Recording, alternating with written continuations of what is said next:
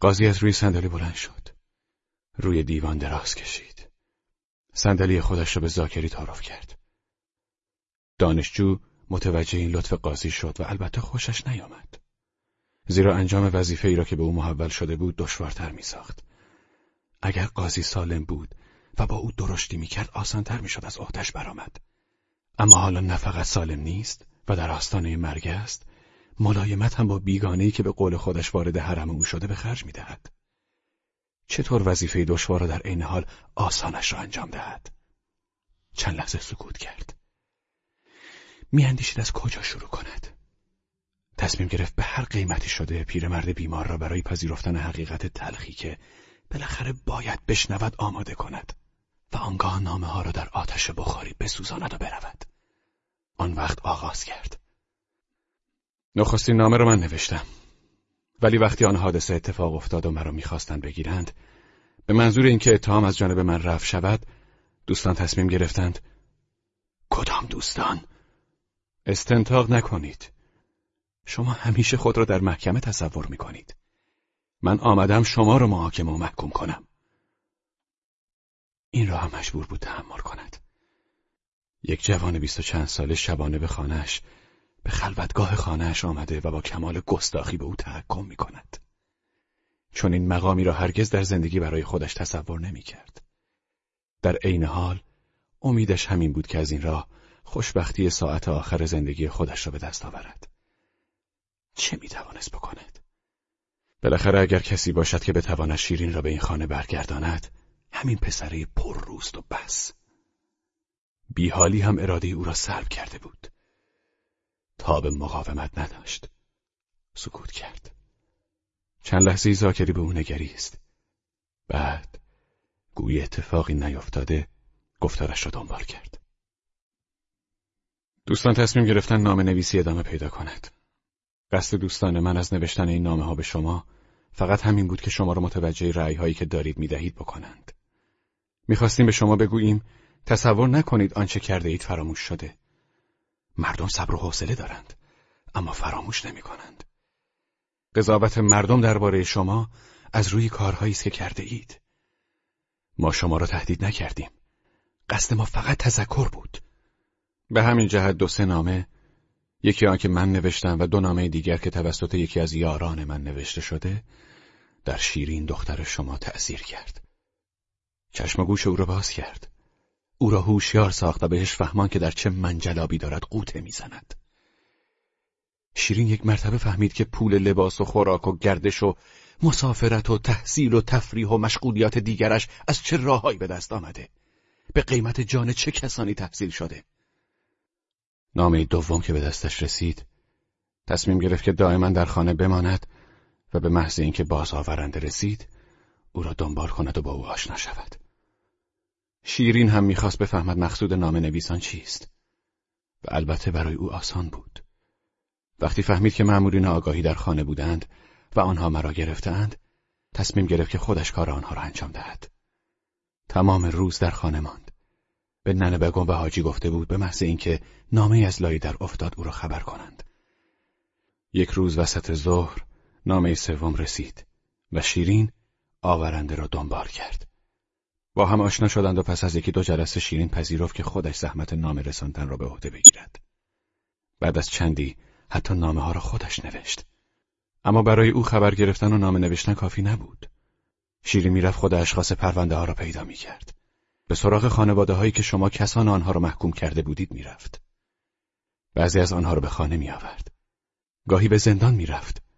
در بعضی پرونده ها متوجه می شد که رشوه گرفته اید. پیش واسطه ها می رفت. آنها را فریب می‌داد. از آنها قول می گرفت برای نجات کسی پولی را به شما برسانند و وقتی خوب مطمئن می شد می آمد. نامه ها را آنطوری که خود به صحت آنها ایمان آورده بود می نوشت. قصد ما این بود که شما را در رعی هایی که می دهید وادار به ملایمت و تا حدی انصاف کنیم. اما شیرین دختر شما قصد دیگری داشت. برای او مهم نبود که شما از قصاوتی که اعمال می کردید بکاهید. دخترک بیچاره وظیفه عالیتری به عهده گرفت. او می‌خواست شما را اصلاح کند. او می‌خواست پدرش را به راه راست بکشاند. او می‌خواست پدرش و خودش را نجات بدهد. طبع بلندی داشت. در هر کار کلی و جزئی در لباس پوشیدن و راه رفتن در مواجهه با مردم عادی با زج دیدگان و زندانیان هدفهای عالی انسانی و انسان دوستی را در نظر داشت نمی‌خواست شما را برنجاند نمی‌خواست که شما خجالت بکشید. وقتی خوب داستانی از زندگی گذشته شما را میشنید وقتی با دقت پرونده ها را مطالعه می‌کرد طوری نامه را انشا می‌کرد که شما را متنبه کند. نمی‌خواست شما را برنجاند. چه زجرها این دختر تحمل می‌کرد. چقدر پیش ما شرمنده شد. ابتدا باور نمی‌کرد. گاهی ما مجبور بودیم عین پرونده ها را بیاوریم تا خودش بخواند و اختباس کند. تمام پرونده های یار محمد را دادیم بخواند. بعدها خودش به دادگستری می‌رفت تا پرونده ها را می‌خواند و یادداشت می‌کرد. روزها با زن یار محمد زندگی کرد. پسر یار محمد اما طفلی که شما پا روی دستش گذاشتید امروز مردی شده و از دوستان شیرین است. و این یار محمد ثانی حاضر از همراه دختر شما تا پای مرگ برود. دختر شما هر وقت او را می‌بیند خجالت می‌کشد. اما پسر یار محمد ابدا به روی خودش نمیآورد که شیرین دختر همان قاضی است که پدر بیگناهش را در زندان کشته است. من کسی را نکشتم. بی خودی از خودتان دفاع می کنید پرونده ها شما را محکوم می کنند شما به همین دلیل بیزارید از اینکه گذشته را به یادتان بیاورند. فقط دنبال نویسنده نامه بودید. دنبال یکی یکی ما مأمور کاراگاهی گذاشته بودید. چه فایده؟ یکی دوتا از مأمورین از دوستان ما بودند. ما این حقیقت را به شیرین نگفتیم. اگر می‌دانست که حتی با دوستان او اینطور رفتار می کنید شاید کاری که چند روز پیش کرد همان دو سال پیش می کرد و مصیبتی که امروز تحمل می کنید همان وقت به سرتان آمده بود. ما نتایجی که می‌خواستیم گرفتیم. تمام قضات از داستانی که برای شما اتفاق افتاده بود خبر داشتند. و در رأی هایی که درباره دوستان ما می‌دادند بیشتر دقت و احتیاط به خرج می‌دادند. یادتان هست؟ وقتی دو سال پیش یاران ما را می‌گرفتند هشت سال و ده سال محکومشان می‌کردند. حالا شاید در اثر همین نامه های تذکرآمیز حبس ها به شش ماه کمتر رسیده. البته نه فقط در اثر این تذکرات. ما در هر حال از کاری که کرده بودیم و نتایجی که گرفته بودیم راضی بودیم. اما شیرین بیچاره راضی نبود. او آرزو می‌کرد یک روز بیاید و بگوید که پدرم را نجات دادم. دیگر بر خلاف وجدان رأی نخواهد داد. چه کشید از دست شما؟ و شما خیال می‌کردید که دخترتان را دوست دارید. زندگیتان را پیش پای او انداخته اید شما خیال می‌کردید که همه گونه وسایل راحتی و موفقیت او را فراهم کرده اید در صورتی که شما گذشته شما رفتار امروزتان او را شکنجه می‌داد.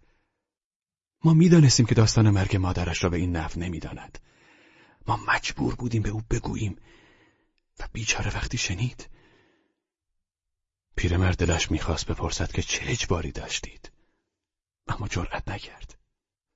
از تشر و تحکم جوانک میترسید. مرعوب شده بود. در عین حال از خودش می‌پرسید آیا واقعا اجبار داشتن این داستان شوم زندگی او را به دخترش بگویند؟ آخ چقدر ابله بود. چطور نمی‌فهمید؟ چگونه زنده کردن اشخاص پرونده ها در او بی تأثیر مانده بود؟ نگاهی به روی میز انداخت. نامه ها هنوز روی میز او بود. جوان متوجه این نگاه شد. از روی صندلی بلند شد و به طرف میز رفت. کاغذها را با نگاه تحقیرآمیزی وارسی کرد. گویی به یک چیز پلیدی نزدیک شده است. این نامه اعمال یک عمر جنایت بود. پیرمرد دیگر در هم فرو رفته بود. زاکری می‌دانست که با این صحبتها دارد او را می‌کشد. اما او دیگر فکر پدر شیرین نبود. او یکی از دشمنان مردم را جلوی چشمش می‌دید. به یاد زشتهایی که شیرین کشیده و هنوز می‌کشد افتاده بود. و می‌خواست انتقام بگیرد. وقتی شیرین شنید که مادرش به چه نحوی مرده دیگر خودش را نمیشناخت. شما تعجب می‌کردید که نویسنده نامه از کجا داستان مرگ مادرش را خبر دارد. تنها کسی که از این حادثه دقیقا اطلاع داشت و دارد خود شما بودید. حاجی شکور می‌دانست که شما اوراق را از پرونده دزدیدید. این مطلب در پرونده ها منعکس نیست. می‌پرسید از کجا خبر دارد؟ اما فراموش کرده اید که نایب فرهاد نمرده و هنوز علیل و زمینگیر در شیراز زندگی می کند. او را محکوم به حبس ابد کردند. بعد عفو شد و حالا زنده است. شیرین با او مکاتبه کرد و او از مادر شیرین شنیده بود که شما او را غزلای پرونده دزدیدید. شما آقای قاضی همش در این فکر بودید که نویسنده این نامه را پیدا کنید در صورتی که دخترتان فقط یک آرزو داشت که پشیمان شوید. سر به زمین افکنید و جلوی چشمان او اشک بریزید. چه گفتید به دخترتان که نتوانستنی خانه بماند؟ گویا گفته بودید که این یکی دیگر راست نیست. مقصودتان این بود که مادرش را شما نکشته اید در صورتی که شیرین آرزو داشت که شما به گناهان خودتان اعتراف کنید. و او پیروز مندانه پیش ما بیاید و مژده نجات شما را به ما بدهد. وقتی بهش گفتید این یکی دیگر راست نیست امیدش قطع شد. نتوانست حضور شما را تاب بیاورد. فرار کرد. از دست خودش فرار کرد. دید دیگر دیر شده است. دو سال زحمت کشید. پس از حمله قلبی چند دقیقه پیش پیرمرد کوفتگی خوشی احساس می کرد. گویی چندین ساعت راه رفته و دارد خستگی در می کند. با تمام حواسش گفته های این پسرک پرشور را می چشید و لذت می برد. زاکری دیگر نویسنده نامه نبود. زاکری آن کسی نبود که زندگی او را مختل کرده بود. این جوان وجدان بیدار شدهش بود. های جوانک پیش خورده و افتاده بود توی صورتش. رقص شعله های نیمسوز خطوط صورت او را برجسته نشان می‌داد. با تمام نیرویی که هنوز در اختیارش بود سخنان او را مزه مزه می کرد می مکید لذت می برد به گوشش خوش می آمد چرا دیر شده است؟ به خود جرأت داد دوید توی حرف جوانک. چرا دیر شده؟ زاکری نشنید. او حرف خودش را می‌زد. از شیرین صحبت می‌کرد از میزان فداکاریش. از شور و پشتکارش. و او قاضی پیرمرد که با چهار دست و پا به زندگانی چسبیده بود خوشش میآمد. چه خوب شد. حالا دخترش را می‌شناسد. حالا به روحیه او پی برده. حالا خوشبخت است. حالا زندگانی جدیدی شروع می کند و آنطوری که شیرین می شود. سخنانی که از دهان این جوان پرشور در می آمد او را داشت زنده می کرد. آینده زیبا، آینده خوش و روشن را از گفته های او احساس می کرد. خودش را جوان می دید. با شیرین آنطوری که او دلش می‌خواست زندگی می‌کرد. زاکری حق ندارد دخترش را از او بگیرد. زاکری باید با شیرین در همین خانه زندگی کند. او در زندگی به زاکری کمک می کند. او را ترقی می دهد. او را در زندگی جانشین خودش می کند. تمام کسانی که امروز مجیز او را می‌گویند فردا سبزی دامادش را پاک خواهند کرد. آن وقت زاکری هم یارانش را یار محمد ثانی را فراموش می کند. از این کارها دست برمیدارد. دیگر زاکری هم زشتی او را نمی بیند. با شیرین زندگی کند. نویسندهی در کار نباشد. نامه ای نفرستد.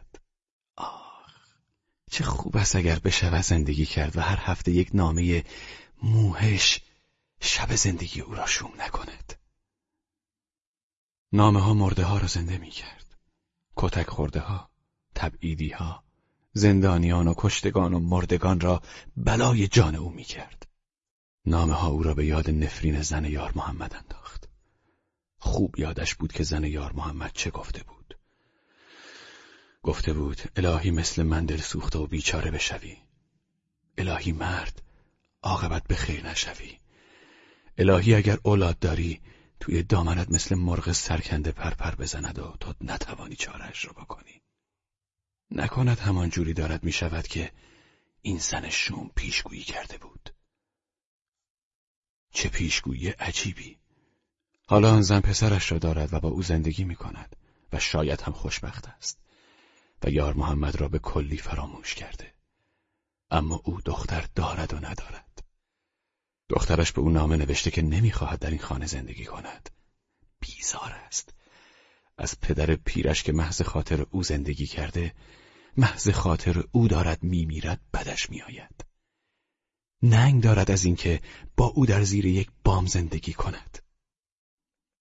زاکری مشغول کار خودش بود. او از شیرین گفتگو می کرد. در حین گفتگو ناگهان نگاهی به ساعت کرد و یکی خورد. مثل اینکه کاری دارد و نزدیک است دیر بشود. اما حرفش را ادامه داد. نتوانست. آنچه کرد نتوانست شما را نجات بدهد. خیال می‌کرد با نجات شما همه چیز را به دست آورده. به مقصود رسیده. خوشبخت است. روزهای اول ناامید بود. اما حالا دیگر فهمیده فهمیده که رهایی شما مرحله بیش نیست. حالا فکر نجات همه است. از همه چیز این خانه بیزار شده. از هرچه دور و برش بود بدش میآید. دیگر حالا به امید آینده زنده است. چطور شما نمیفهمیدید؟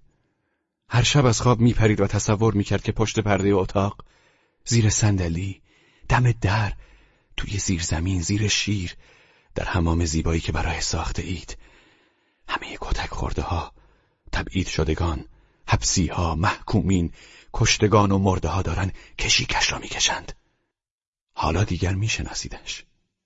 نامی که به شما نوشته و دلایل ترک خانه پدری را در آن آورده من خواندم. حیف که دیر وقت است و باید بروم. و الا خیلی حقایق تلخ داشتم برایتان بگویم. ناگهان حرفش را قطع کرد. قاضی چشمهایش را به صورت پسرک دوخته بود. هر وقت که شعله آتش چشمهای جوان را روشن می کرد، دل قاضی هری میریخت پایین. می‌دید که چشمها برقی می‌زنند و می‌خواهند از او انتقام بگیرند. با وجود این دلش خوش بود به اینکه سخنانش را گوش بدهد. این اشاره زاکری به دیر وقت بودن و رفتن مثل این بود که قوه مرموزی دارد او را به پرتگاه مرگ میافکند. پسر جلون برداش او را محاکمه می‌کرد. می‌خواست او را محکوم کند. نمی‌خواست این خفت را تحمل کند. اما این را می‌دانست که هر واکنش ناپخته و نسنجیده ممکن است زندگانی او را برای همیشه برهم زند. از این جهت سکوت کرده بود که بگذارد آتش عواطف او خاموش شود. دق دلش را در بیاورد و بعد او را نرم کند. ازش بخواهد. التماس کند که دخترش را به خانه برگرداند. اما پسرک می‌خواهد برود. به ساعتش نگاه می‌کند. برای چه آمده بود؟ جرأت نداشت از او حرف بپرسد. آیا زندگی هرچه هم عزیز باشد به این خفت به تحمل این همه رنج میارزد؟ مثل اینکه سرنوشت او را محکوم کرده بود که تک و تنها در این خانه بمیرد. باز هم یاد نفرین آن زن افتاد. آن زن ناامید. ایال یار محمد اقلا در ناامیدی می توانست دشنام بگوید. نفرین کند. اما او این قدرت را هم نداشت. چه خوب بود اگر این جوانک چند ساعت دیگر در این خانه میماند. آن وقت او را متقاعد می‌کرد که دخترش را برگرداند. با او در همین خانه زیر سایه او با شیرین و با بچه های قد و نیم قد زندگی کند. البته بدون نامه هایی که از لای پرونده جمعآوری شده باشد. چقدر این یاران زاکری ظالم هستند. دختر او را ازش گرفتند. ممکن نیست. چون این چیزی ممکن نیست. چطور ممکن است که نویسنده این نامه ها شیرین باشد؟ شیرین خوش زبان ملوس. شیرین که زشتی او را نمی‌دید و درک نمی‌کرد. شیرین که وقتی پنج ساله بود روی میز می ایستاد دست به گردنش میانداخت و می‌گفت بابا جان دوستت دارم. آخ چه کردن؟ به چه روزی او را نشاندن؟ سکوت داشت غیر قابل تحمل می‌شد. از طوفان هزار صدای مهیب شنیده می‌شد. در این حال ظاهرا همه چیز آرام بود. در این اتاق همه چیز آرام بود اما گویی خارج از این محیط خیلی اتفاقا میافتاد. زاکری مردد بود. به نظر می آمد که عجله دارد و می‌خواهد برود. اما نگاهش را به هیکل واخورده پیرمرد دوخته بود. و او را برانداز می کرد. این نگاه هم حاکی از ترحم بود و هم نفرت. نگاهی به اتاق و روی میز انداخت و سکوت را شکست. خیال می کردی در این حسن حسین مسون هستید. می‌دانستم که هیچ کس جز شیرین حق دخول به این حرم را ندارد. عمدن آمدم. هر کاری که در اداره می کردید، در محکمه و در دادگستری، در شوراها و مطبوعات، در این اتاق از یادتان می‌رفت. نامه ها به شما نشان داد که این دژ استوار این اندازه هم استوار و پایدار نیست. خودتان را با دخترتان یکی می‌دانستید. اما هیچ وقت دو موجود آنقدر از هم فاصله نداشتند. هیچ وقت دختری آنقدر از پدرش باید بروم. برای انجام کار مهمی اینجا آمدم. ناگهان جسد به طرف میز و نامه ها را برداشت و آنها را در آتش انداخت. پیرمرد خواست از جا بپرد و او را بگیرد ولی زاکری با یک حرکت تند و چابک نگذاشت پیرمرد از روی صندلی بلند شود. آتش نامه ها را سوزاند. شعله ها رنگ به رنگ شدند. قاضی فریاد کرد چرا نامه ها را میسوزانی؟ اینها یادگار دختر من است. دختری که از پدری مانند شما ننگ دارد. اینها دلایل جرم شیرین است. اگرچه خط تغییر کرده اما باز سندی در دست شماست. وظیفه من همین بود. آمده بودم اینها را بسوزانم و بروم. با ذوق و شوق جوانی که کار مهمی انجام داده دست پاچه به طرف شال گردن و پالداش رفت. پیرمرد دیگر از جا بلند شده بود.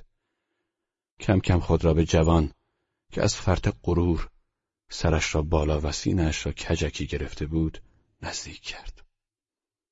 اما قاضی این بار دستهایش را روی شانه های زاکری گذاشته بود.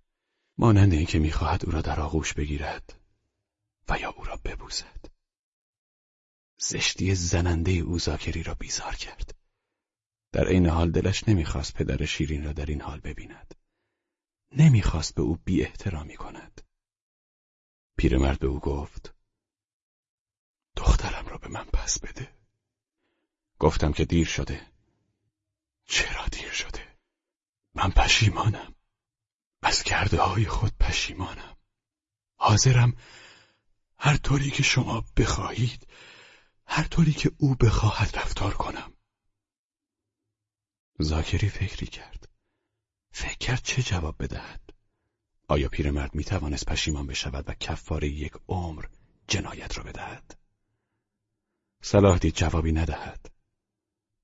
پالتویش روی دوشش انداخت و به طرف در رفت.